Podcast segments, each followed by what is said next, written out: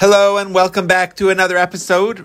This is Rabbi Menachem Landa with Chabad of Novato here in beautiful Northern California. It's Friday, Erev Shabbat, Vayakel and Pekude, a great Torah portion, actually a very long Torah portion. The weather here is gorgeous. Uh, springtime is almost here. Pesach, Passover, the holiday of freedom, is going to be coming up in just two weeks. And Rosh Chodesh, the new month of Nisan, which means miracles, the month of miracles, will be here on Sunday. So the new moon, it's a fresh beginning as we have, thank God, every month. And uh, I'd love to share with you a thought about um, life, an important thought for being a Jew and for making and doing goodness in this world. So usually, as Jews, we learn from our leaders um, an important term in Hebrew that's called zrizin makdimin lemitzvot, which means those that, that are, I guess, works with alacrity, those that are hustlers in, in mitzvahs, they do it swiftly. They don't lag behind um, to do a mitzvah. They they rush. They are on fire to do a mitzvah. They rush to do it. They the word in Hebrew is ziruz. They do it with a with urgency. They do it quickly. They do it swiftly. We learned this all the way back from our patriarch Abraham, Abraham, the first Jew. God gave him a commandment. It was a pretty heavy commandment to bring his son as an akeda, as an offering. Thank God it didn't end up happening, his son Yitzchak. But at the time, we see from the Torah that Avram acted quickly. He right away saddled the donkey. It says, Vayashkim Avraham Baboker, that Avram got up early in the morning to do the deed, to do the, uh, the instruction of God. And we see this with all our leaders that they act right away. They don't delay or postpone a commandment of God. We see this by Moshe. We see this by so many of our leaders. Yet, in the beginning of this week's Torah portion, we see something by Moshe, by our leader, the greatest leader. We see something peculiar. We see something different than what we would have expected. And really, we can learn a beautiful lesson from it. So let's delve into it. The name of the Torah portion is Vayakel, which means Moshe assembles the Jewish people. The Vayakel comes from the Hebrew word kehilah, which means a congregation or an assembly. And just the color in the story, the color is uh, the Jews in last week's Torah portion um, sinned with the golden calf. What happened is we received the Torah from God, the Ten Commandments at Sinai. And the day after, Moshe says to the Jews, I'm going up to receive the rest of the Torah, not just the Ten Commandments. I'm coming back in 40 days. 40 days, 40 nights, I'll be back with the rest. The Jews panic. 40 days later, they couldn't take it anymore. They thought Moshe is not coming back. They felt leaderless in this barren desert, and they looking they're looking for a new leader. They're looking for a new God. Heaven forfend. And they build this golden calf, and um, they start worshiping it. Moshe comes down on the 40th day. They realize they were off by a day, but it was a little too late. And Moshe smashes the tablets, punishes the wrongdoers, and uh, goes back up to try to secure the forgiveness of the Jewish people. And finally, he goes up, he comes back down, he tells the Jews, I'm working on it. He goes back up for 40 days and 40 nights. The Jews wait eagerly for the response. And on Yom Kippur 2449, Moshe comes back down the mountain, securing the forgiveness of the Jewish people. That was the first Yom Kippur that was observed, which means the Day of Atonement, the Day of Forgiveness, because we were forgiven for uh, the sin of the golden calf originally. Moshe comes down the mountain with a second set of tablets.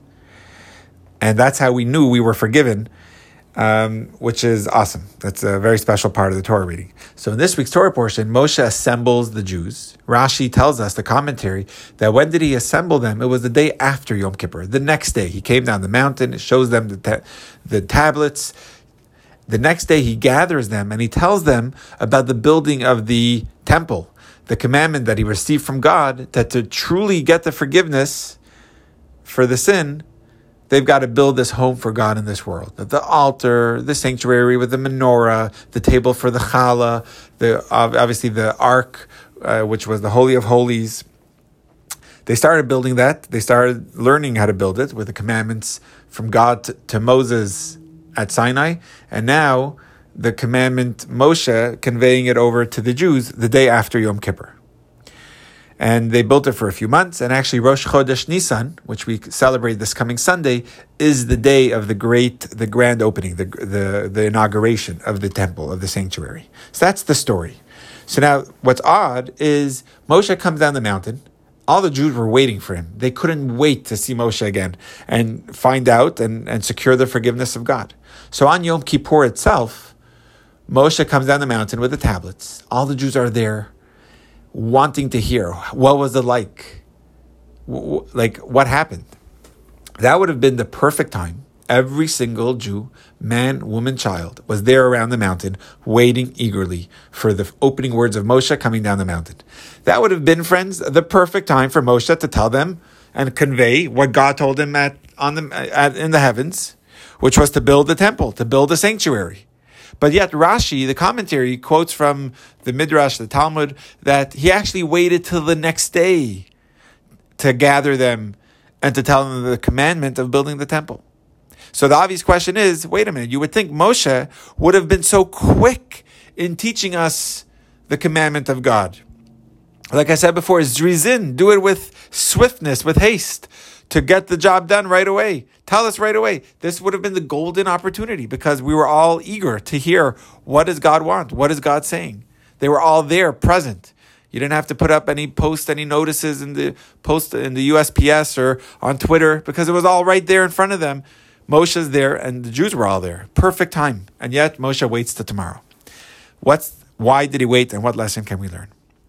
The answer is that the Jews, their excitement on that day of Yom Kippur, Moshe coming down, was extreme.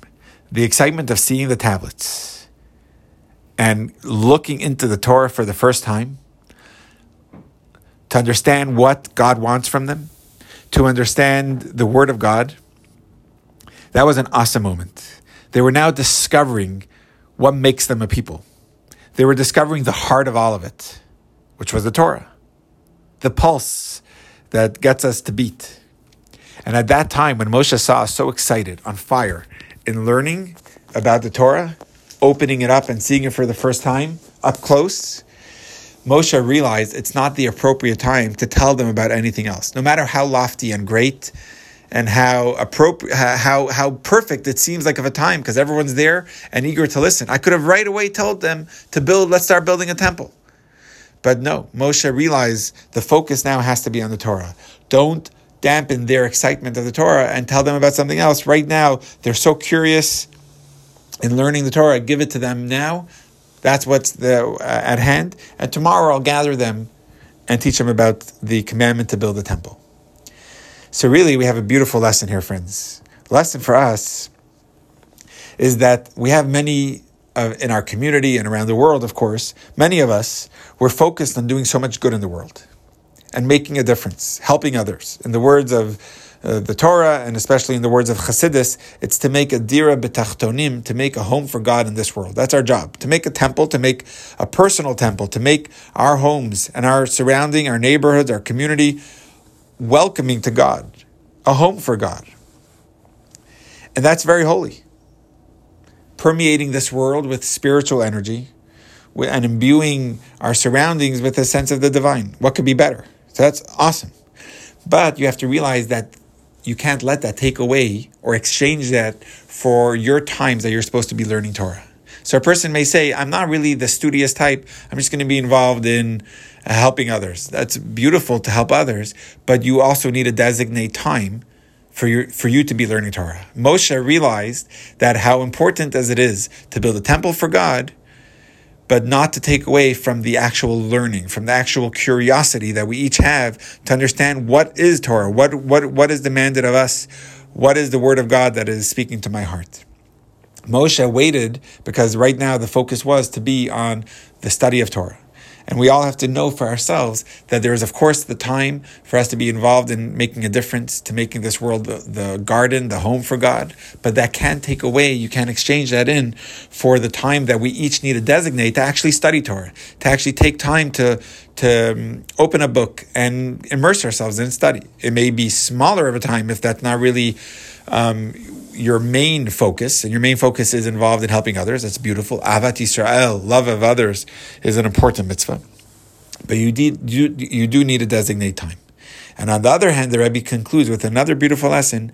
For those that think I'm more the studious type and I just want to be involved in study, at the same time, you also have to realize that the day after, Moshe didn't just let them sit and study.